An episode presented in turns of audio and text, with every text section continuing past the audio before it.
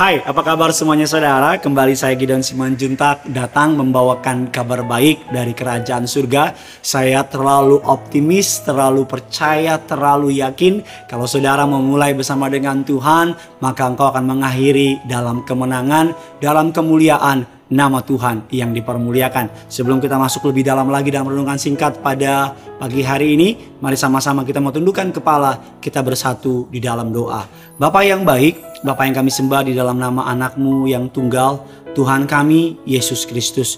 Betapa hati kami limpah dengan ucapan syukur, sebab Tuhan baik, sebab Tuhan setia. Kami berterima kasih Engkau memberikan kami kesempatan di pagi hari ini untuk mendengar firman-Mu, merenungkannya, dan meminta bimbingan Tuhan. Kami percaya ketika kami memulai bersama dengan Tuhan, maka sepanjang hari ini, hari yang bebas stres, bebas takut, bebas khawatir. Hambamu ini berdoa, pakai hambamu lidah bibir perkataannya dipakai untuk menjadi berkat agar renungan ini ada roh kudusnya agar renungan ini dapat menjangkau hati dan jiwa mereka dan mereka diberkati untuk menjadi berkat. Sepanjang hari ini mereka diberkati Tuhan. Hari yang penuh berkat hari yang penuh mukjizat hari yang penuh damai sejahtera hari di mana Allah melawat setiap kami umatnya. Di dalam nama Bapa Putra Roh Kudus dalam nama Tuhan Yesus. Sama-sama kita katakan Amin. Hari ini kita akan membahas sebuah tema berharap yang buruk.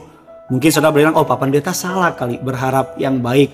Enggak, saya enggak salah. Saya membahas berharap yang buruk.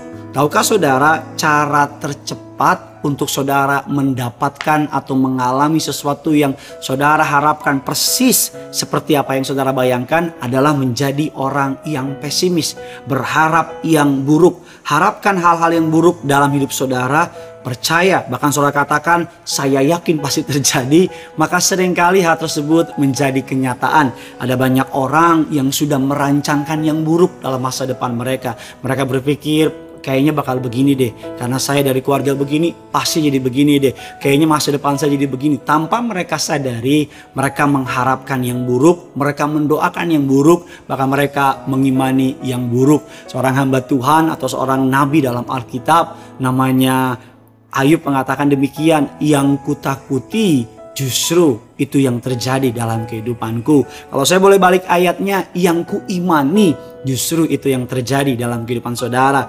Filipi 4 ayat yang ke-8 mengatakan demikian. Jadi akhirnya saudara-saudara, semua yang benar, semua yang mulia, semua yang adil, semua yang suci, semua yang manis, semua yang sedap didengar, semua yang disebut kebajikan dan patut dipuji, pikirkanlah semuanya itu. Betul saudara, kita mengatakan jangan memikirkan ketakutanmu, jangan memberikan iman kepada ketakutanmu, jangan izinkan iblis bergerak dalam ketakutanmu, tapi biarkan imanmu bergerak dalam imanmu kepada Kristus. Iman adalah frekuensi di mana Allah bekerja. Ketika saudara beriman, saudara bertemu dengan Tuhan menjadi yang namanya jawaban doa. Ketakutan adalah frekuensi di mana iblis bekerja. Ketika saudara bergerak dalam bahasa ketakutan, maka iblis bertemu dengan saudara. Apa yang saudara takutkan menjadi kenyataan frekuensinya saudara yang pilih mau bergerak dalam frekuensi ketakutan atau bergerak dalam frekuensi iman. Saya memilih bergerak dalam frekuensi iman. Saya memilih untuk mengatakan sepanjang hari ini hari yang diberkati. Sepanjang hari ini hari yang penuh dengan mukjizat. Sepanjang hari ini saya akan melihat tangan Tuhan yang kuat memberkati saya. Anugerahnya, kebajikannya, kemurahannya, mengikuti saya seumur hidup saya. Tapi Pak Pendeta, kata orang hari-hari ini makin berat. Tapi Pak Pendeta, angka pandemi semakin meningkat tapi Pak Pendeta ekonomi mengalami guncangan. Bagaimana saya bisa berharap di saat faktanya begitu buruk? Saya mau bilang sama saudara, Ibrani mengatakan demikian, iman adalah dasar dari segala sesuatu. Bukti dari segala sesuatu yang tidak kita lihat, dari sesuatu yang kita harapkan. Oleh karena itu, mari beriman Ketika saudara bangun pagi dengan iman kepada Kristus mengatakan ini hari yang diciptakan oleh Tuhan. Saya mau bersuka cita di dalamnya dan saya percaya sepanjang hari ini berkat damai sejahtera Allah senantiasa menyertai saudara. Jangan jadi orang yang pesimis, jadilah orang yang optimis. Bukan karena kekuatan kita, bukan karena gagah kita, bukan karena harta yang kita miliki, bukan karena koneksi yang kita kenal, tapi karena kita punya Yesus. Yesus akan menyediakan hari depan yang penuh dengan pengharapan. Karena masa depan sungguh ada dan harapanmu tidak akan hilang.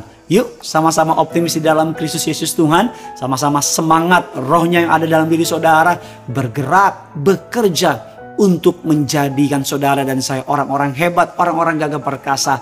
Doa saya sepanjang hari ini engkau akan melihat kebaikan Tuhan. Sepanjang hari ini engkau akan merasakan damai sejahtera dari surga. Bagikan kabar baik ini sebanyak mungkin kepada orang-orang yang saudara kasihi, kepada grup keluarga, grup sekolah, bahkan kalau ada grup mantan, kalau ada saudara, kepada siapa pun yang saudara kenal, bagikan sebanyak mungkin dan jangan lupa komen di bawah sini harapan apa yang kau miliki di dalam Kristus, apa yang kau impikan sepanjang hari ini atau apa yang kau doakan dalam kehidupan saudara. Kita akan sama-sama berdoa untuk setiap harapan saudara. Kita akan sama-sama meminta kepada Tuhan dan kita akan sama-sama menjadi saksi.